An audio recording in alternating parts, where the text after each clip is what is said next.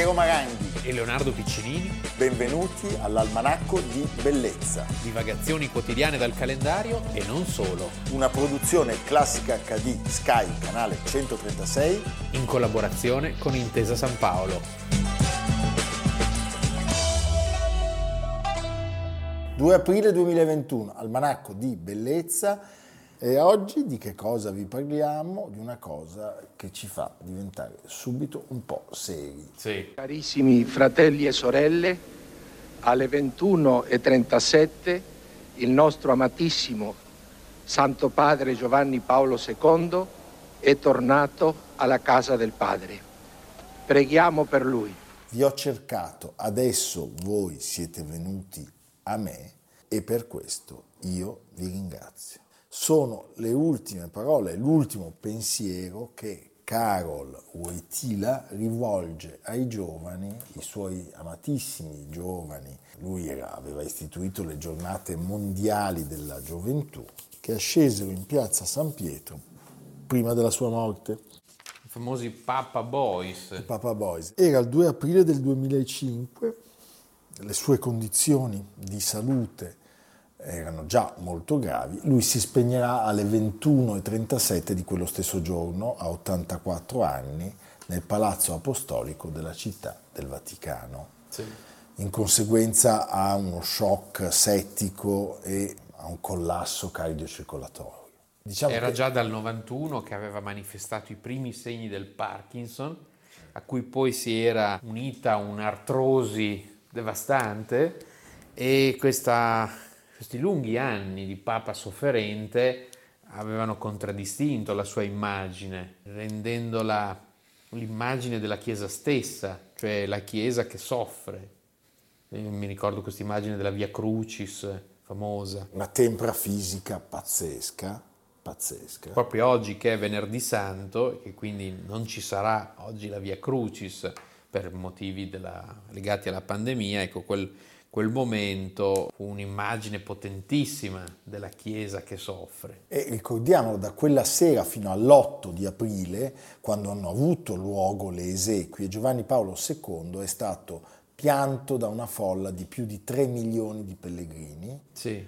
moltissimi cattolici nel mondo, e una folla mai vista prima, mai ci furono prima. i funerali di Stato con una quantità di sovrani, cattolici. personaggi importantissimi che vennero a Roma. Tu pensa che ci fu gente che aspettò più di 24 ore per poter rendere omaggio alla salma del Papa. E fu il lancio, tra virgolette, di Josef Ratzinger sì. quell'occasione. Sì.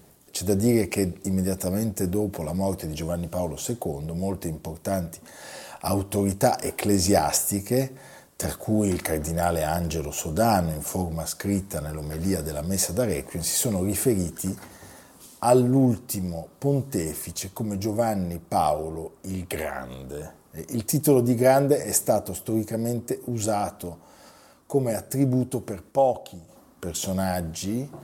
Eh, I papi sono tre, Papa Leone I, Papa Gregorio i e Papa Nicolò I. Il primo maggio del 2011 è stato proclamato beato dal suo immediato successore Benedetto XVI.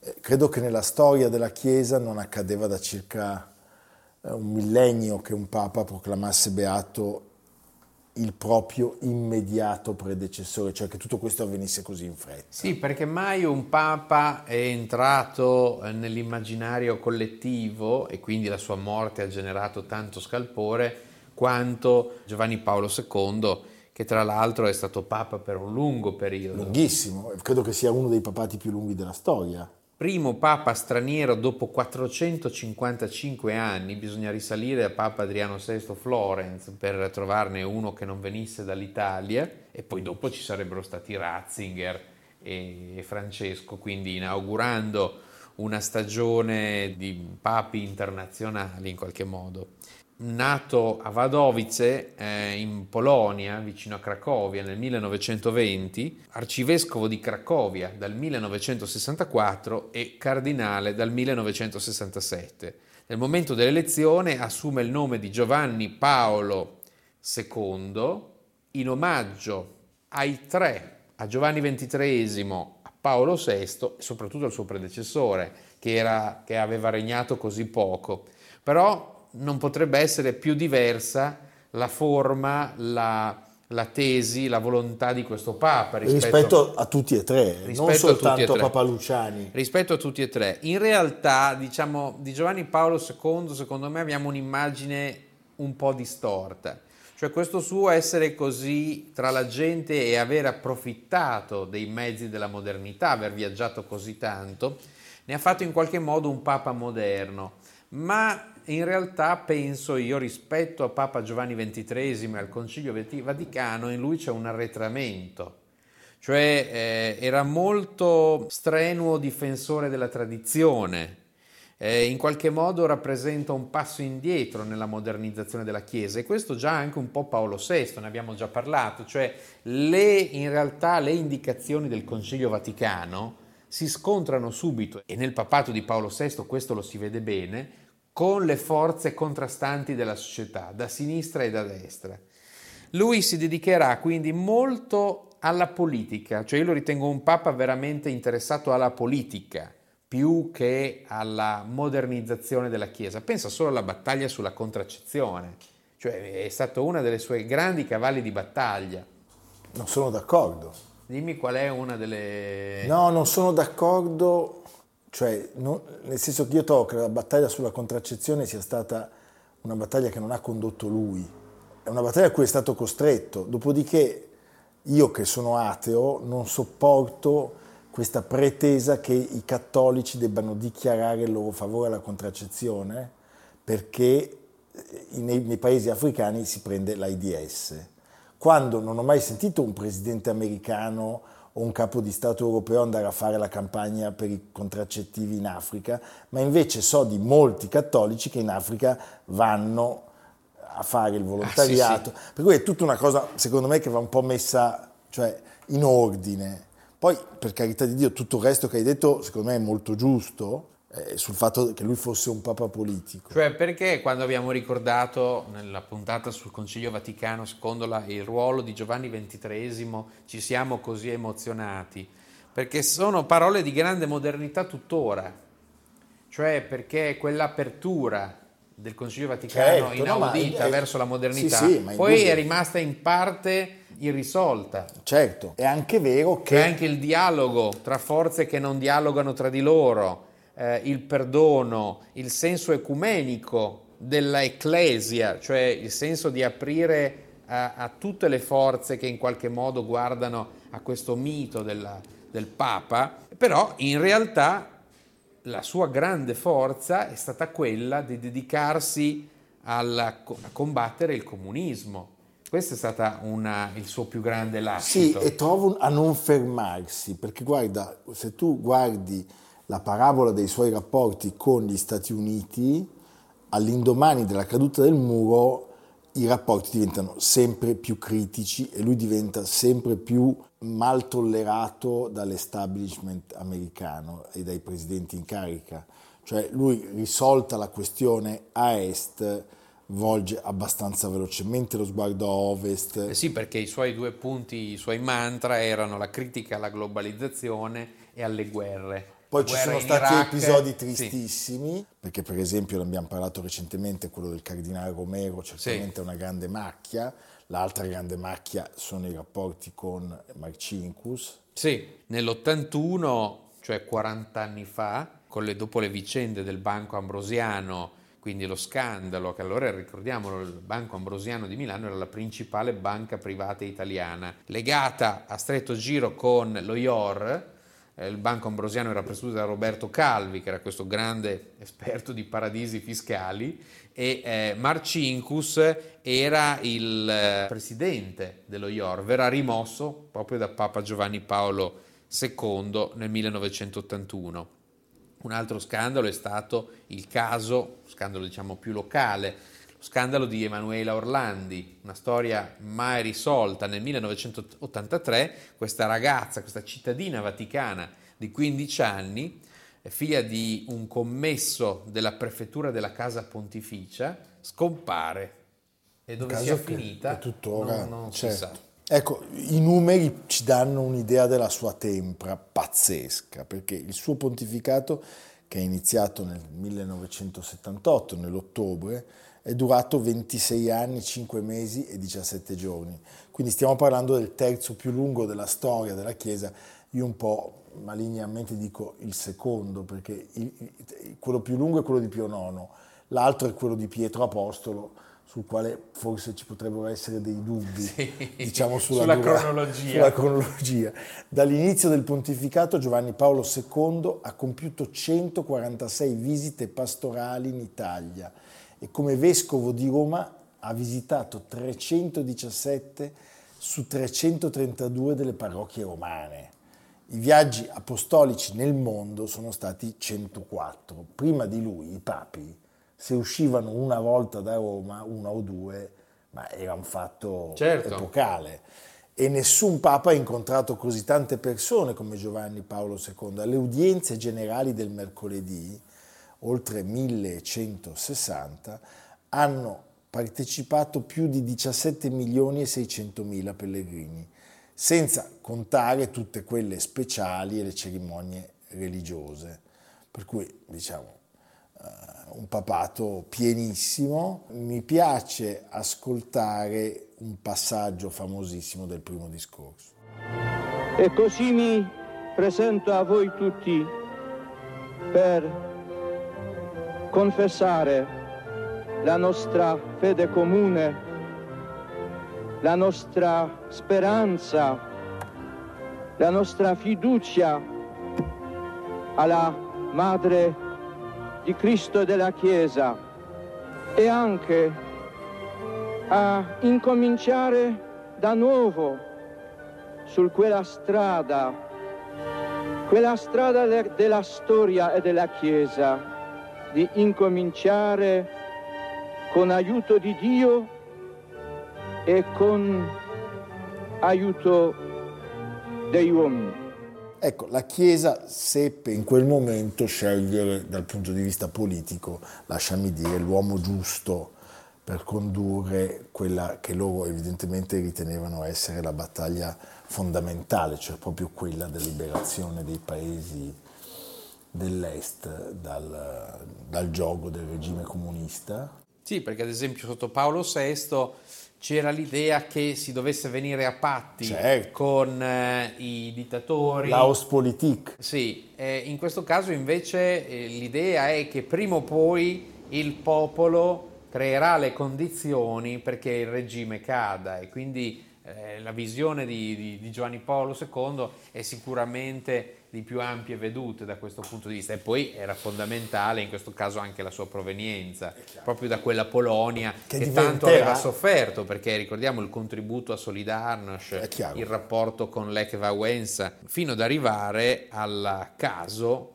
dell'attentato 1981 quindi 40 anni fa. Alle 17.17, l'attentato quasi mortale da parte di Ali Achka, professionista turco, i, i lupi grigi, che sparò tre colpi di pistola in piazza San Pietro, pochi minuti dopo che era iniziata l'udienza generale. E lui fu colpito all'addome, fu presto soccorso, sopravvisse e poi ci fu tutta la coda dei loro incontri, il perdono. Come un altro episodio. Oggi Ali Accia vive ad Ankara, è in libertà dal 2010 dopo 29 anni di carcere.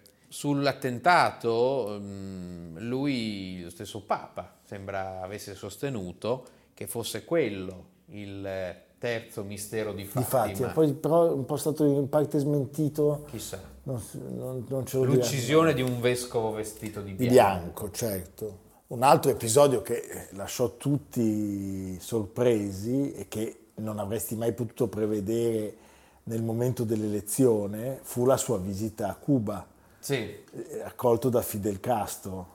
Questo dava il senso della sua... Ma perché in qualche modo i tempi erano maturi, certo. cioè stiamo parlando di un Castro che si trovava senza via di uscita, cioè non era più il, cas- il Castro della guerra fredda e quindi in qualche modo serviva a, a reinserire un popolo come quello cubano cercare di reinserirlo nell'alveo di Santa Romana Chiesa. Poi ci sono anche molti polemici, eh? cioè nel senso che, ad esempio, quel meraviglioso Mangiapreti di Giordano Bruno Guerri, eh, nella sua storia d'Italia, scrive il pedagogo e matematico marxista Lucio Lombardo Radice scriveva già nel 78 di aver individuato nei primi discorsi del Papa un arretramento verso il cristianesimo del credo, verso un cristianesimo che è fede popolare di tipo elementare, non capace di misurarsi, di arricchirsi in un confronto con correnti adesso esterne. Si tratta di un parere pochissimo popolare nella società italiana. Anche fra i non credenti, gli italiani amano Giovanni Paolo II e i suoi 27 anni di papato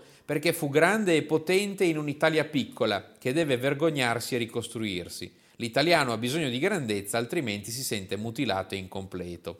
Dunque molti tornarono a identificarsi con la Chiesa, senza rispettarne i dettami, con un'identificazione che ancora oggi serve a compensare l'incapacità di costruire una buona democrazia e una società davvero civile. Quindi discorso, se vuoi, duro, però che contiene delle tracce di verità. Vedi, comunque eh, diciamo è stato un papato, come ho detto, pienissimo, lunghissimo, eh, anche mi piace ricordare alcuni personaggi, uno per esempio che io devo dire ho rispettato tantissimo era il suo portavoce, Navarro, Navarro Valls, Navarro Valls. grande professionista. Grande professionista. Poi ricordiamolo, sotto di lui ci sono dei movimenti che prendono mh, grande forma, eh, ricordiamo Comunione e Liberazione, l'Opus Dei, eh, la Compagnia delle Opere, che è il braccio di, Compa- di Comunione e Liberazione. Certo. Cioè è una chiesa che trova nella modernità nuove forme di comunicazione e anche nuove forme di aggregazione, che magari prima erano così timidamente eh, articolate e si aprono al mondo intero. Credo grandi nemici del Papa i gesuiti. Sì. Lui quando fu eletto di fatto commissariò la compagnia di Gesù, eh, nominando, destituendo un, un prete eh, di grande spessore e però anche di grandissima inclinazione sinistrorsa, che era padre Arupe, alfiere della Ostpolitik, per nominare un fedele e innocuo olandese, ma prima di fare questa cosa, promoveatur ut amoveatur, nominò vescovo di Milano Martini per sgombrare il campo ah, da polemiche. una sua possibile candidatura. Sai, aver avuto Papa, Papa Wojtyla con Papa Nero Martini sarebbe stata una cosa... A me spiace che Martini non sia mai stato Papa perché è un, un uomo di grandissima cultura e di grandissima moderazione, di grandissima apertura a, all'umanità. Però c'è i gesuiti... Cioè il gesuita a me piace perché è et et. Sì. Non è lo, out out. Posso essere d'accordo su Martini, anzi lo sono, lo sono meno su Francesco. Però anche questo, se tu ci guardi, è et et, cioè... Out out. E, però e poi gli piace Chagall da quando ho scoperto questa cosa. Ma quello l'ha detto perché era il primo, secondo me, che gli passava per la testa. Va bene, va bene. Allora, l'abbiamo ricordato, oggi è il giorno in cui 16 anni fa ha lasciato questo mondo Giovanni Paolo II, Carol Wojtyla.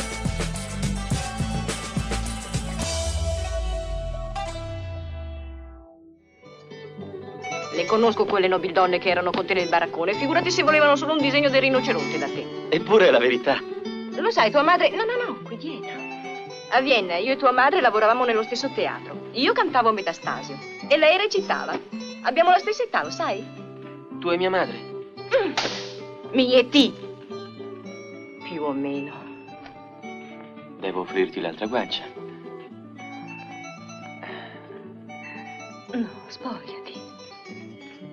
Oggi nella seconda parte parliamo di un personaggio eh, che ci piace, e che piace molto a tutti. Un, ar- un, altro arci italiano. Un super italiano. Un super italiano. No, arci italiano nel senso che certo. è veramente una maschera, non solo una maschera veneziana, ma una maschera continua. E non a caso... È il suo compleanno, eh? Sì. E non a caso era figlio di attori. Questo è molto importante e la dice lunga. Sono d'accordo. Era il figlio Giacomo Casanova, nato Vabbè. oggi nel 1725, di Giovanna Maria Farussi, detta la Burranella. Era un'attrice molto nota. E questo secondo me, insomma, diciamo, gli ha dato fin dall'infanzia una certa versatilità nel porsi, nel presentarsi e anche nell'ingannare il prossimo. Eh beh, certo, noi non abbiamo iniziato tra l'altro con quello più, più celebre di Fellini, Donna Sutherland, Sì. ma con quello di Comencini. Sì, che è un film, eh, diciamo, eh, altalenante, però è un film molto insolito, è un bellissimo affresco di quella Venezia del Settecento decadente, ma ricca e dissoluta, quindi la Venezia di Casanova, e soprattutto devo dire per le straordinarie scenografie di eh, Piero Gherardi, che è stato lo scenografo della Dolce Vita e di Otto e Mezzo, per cui vinse due Oscar, e che in questo caso ricrea una Venezia alla Pietro Longhi. Certo. Piero Gherardi è morto l'8 giugno del 1971, quindi quest'anno sono i 50 anni della scomparsa di questo grande protagonista della scenografia. Che dire, fra quattro anni ci sarà il trecentesimo anniversario, noi ci siamo portati un po' avanti, e l'almanacco di bellezza non può non parlare di un cultore così fermo, così tenace, così costante della bellezza in tutti i sensi. Tra l'altro su... Come dicono a Venezia, Casanova. Sai che a Venezia Canova. Ah, sì, c'è Casanova. Casanova. E la cosa bella è che se, se lui avesse una carta d'identità oggi, ci sarebbe scritto professione avventuriero. E questo ti piace, un Beh. po' lo invidi, eh, ti piacerebbe anche a te avventuriero. pazzi. Avventuriero non è male. Non è un avventuriero. Cosa fai? Eh, l'avventuriero. Eh, girava al mondo, faceva danni, pasticci e faceva molti mestieri, Sempre al limite. sempre al limite. Infatti chi era un grande fan di Casanova? D'Annunzio, Eh, certo. perché siamo a quel Beh, livello siamo lì. a quel livello lì. Sì. Lui era, come ha detto Leonardo, figlio di attori, orfano di padre, la madre era un'attrice che era sempre in giro per l'Europa, e quindi lui viene cresciuto da una nonna, si laurea in legge a Padova Sì. e a 16 anni diventa anche abate a Venezia. Ci si fa di tutto. Ma la tonaca verrà abbandonata. Gli manca solo di aver fatto il gondoliere e assai poi... presto, ha fatto tutto. eh. Comincia a viaggiare, cosa che farà Anche violinista. Tutta era. la vita. Ha fatto anche una breve carriera eh, militare. Poi si annoiava, era insofferente, quindi cambiava. Eh? Beh, stupendo. Sì, e devo dire che lui è il più tipico esponente di una vita che è quella del Settecento frivolo e libertino, ma non solo a Venezia, A ma in assoluto d'Europa. Sì, sì, va in giro. È a Praga il giorno della prima del Don Giovanni. Lo sappiamo giovane a Napoli che se la spassa. A un certo punto però viene accusato di corruzione da una minorenne ed è costretto ad abbandonare in fretta e furia la città.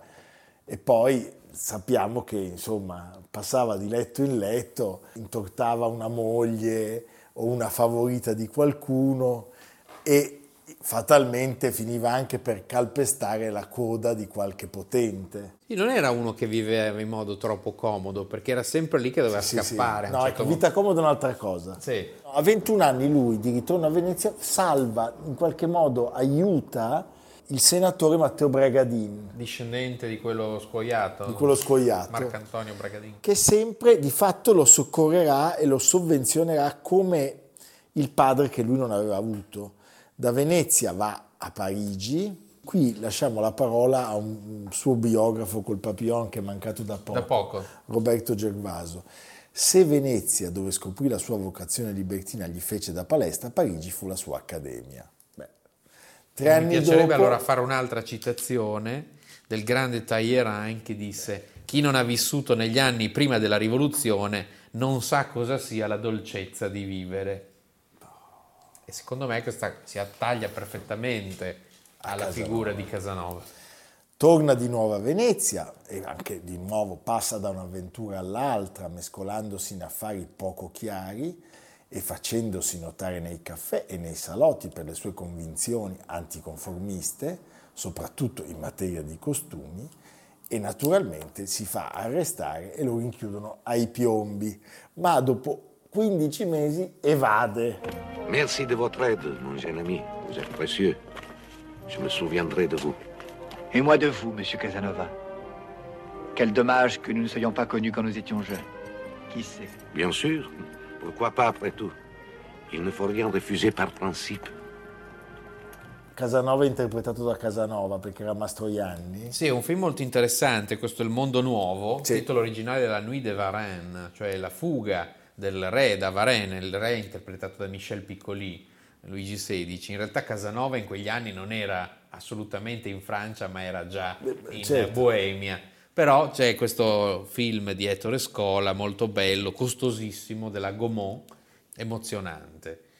E, e ricordiamo che la fuga dai piombi, i piombi erano le prigioni che si trovavano nel sottotetto del palazzo ducale, da cui piombi perché la copertura era in piombo, da non confondere con le prigioni, quelle che si vedono di là dal Ponte dei Sospiri, che sono i cosiddetti pozzi, che invece erano molto più, eh, più dure. No, i pozzi non ne uscivi vivo. I pozzi erano tristissimi. Tristissimi.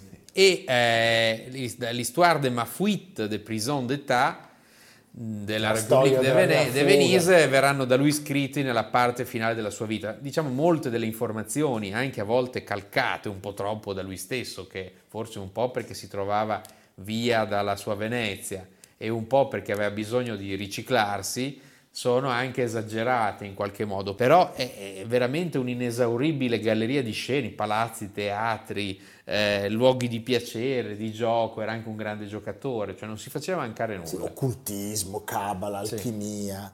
E poi questi continui viaggi, lui ritorna a Parigi, poi va a Londra, ci vive tre anni, Berlino, Russia, Polonia, Vienna, Spagna. Nel 1774 torna a Venezia e riparte di nuovo. E poi i personaggi che conosce, Voltaire, eh, Cagliostro, eh, Federico II di Prussia, Luigi XV che lo caccia, Luigi XV non aveva in gran non- simpatia. Non aveva in gran simpatia e devo dire non ho in gran simpatia Luigi XV però. Beh, Luigi XV è stato un sovrano importante, gli piacevano le donne, e aveva un sacco di amanti e quindi costruiva dei bellissimi palazzi per le sue amanti. Però Poi è il secolo del dissestato- Rococò, la Pompadour. Ho capito, però ha, dissestato le finanze dello Stato, ha dato il colpo finale, senza essere grande come il suo Eh, bisnonno. però la Francia non sarebbe così bella senza quella rocaille, il rococò, no? Eh, scusa, lo stile Luigi XV, quelle belle poltrone imbottite, i Sì. cagnolini, gli orologi, cioè tutte queste cose. Senti, e poi appunto l'hai detto in Boemia, dove, deve- dove può finalmente incominciare a scrivere le sue memorie, che si interrompono proprio A Dux, Dux, a Dux. oggi Duchkov. dove tra- faceva il bibliotecario. Sì, biblioteca di 40.000 volumi della famiglia Wallstein, siamo a metà strada tra Praga e Dresda, che sono molto vicine, e in questo luogo lui vive per eh, 13 anni, dal 1785 al 1798, quindi la sua vita si conclude con il Settecento. con il Settecento, certo. Era a Praga, comunque vogliamo immaginarlo, la sera in cui il 29 ottobre 1787 è andato in scena questo capolavoro E della nostra esserci, vita non e non poteva non poteva non esserci. esserci. Era amico di Lorenzo da Ponte perché era anche lui massone.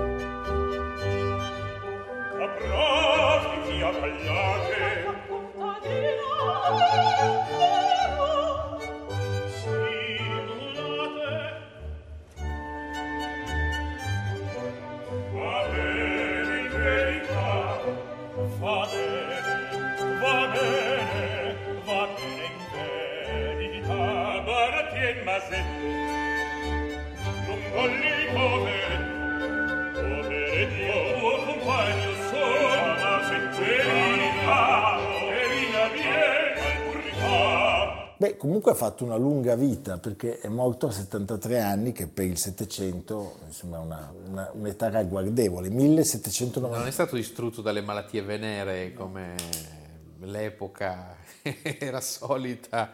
Allora, poi la l'abbiamo detto, molto spesso si accosta la sua figura a quella di Don Giovanni, ma è sbagliato. È vero, infatti sono i due poli, di solito si distingue tra Don Giovanni e Casanova. Esatto. Casanova si innamora sempre, Don Giovanni. Cana- Cana- Casanova è, è- Tu sei più Don Giovanni o Casanova?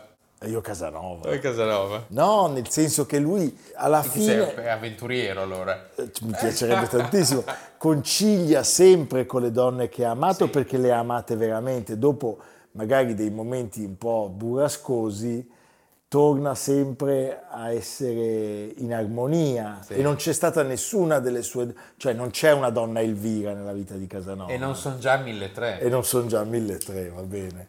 Però che gioia Casanova, eh? Va bene. Senti, e poi ricordiamolo, a un certo punto anche Fellini si Certo. occupa di lui, Casanova con Donald Sutherland. Film recentemente restaurato, 1976, Donald Sutherland per una volta doppiato bene perché è Gigi Proietti che, che fa il doppiaggio.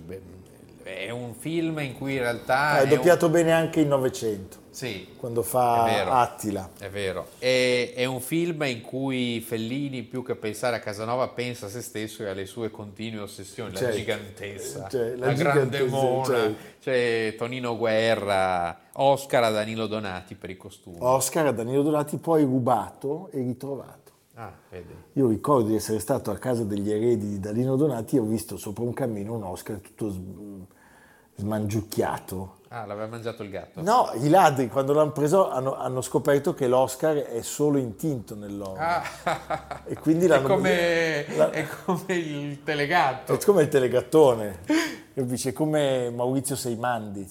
Va bene Leonardo, dove ci porti oggi? Oggi è il venerdì santo, quindi la Via Crucis e quindi non si può non citare una crocifissione. In questo caso mi viene in mente tra le varie crocifissioni, le migliaia di crocifissioni di cui è disseminata la nostra arte, un luogo che è Varallo, Gaudenzio Valsesia, Ferrari. Varallo, Valsesia, provincia di Vercelli e in questo caso oltre alla grande crocifissione nella chiesa di Santa Maria delle Grazie 1513 Certo. Gaudenzio Ferrari questa Entrate, intensa e drammatica crocifissione che è un po' una sintesi di eh, quello che accadrà al Sacromonte. Sacromonte di Varallo è un grandioso complesso con 45 cappelle con la Via Crucis e più di 800 statue a grandezza naturale. Meraviglioso.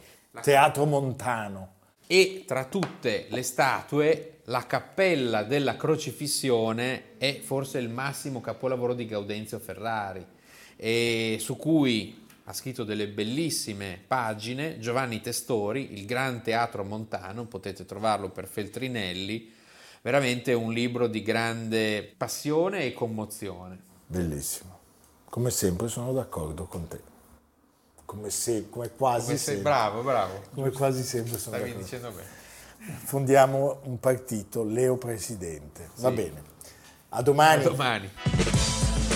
Almanacco di bellezza a cura di Piero Maranghi e Leonardo Piccinini. con Lucia Simioni, Jacopo Ghilardotti, Samantha Chiodini, Paolo Faroni, Silvia Corbetta. Realizzato da Amerigo Daveri, Domenico Catano, Valentino Puppini, Simone Manganello. Una produzione classica HD, Sky Canale 136 in collaborazione con Intesa San Paolo.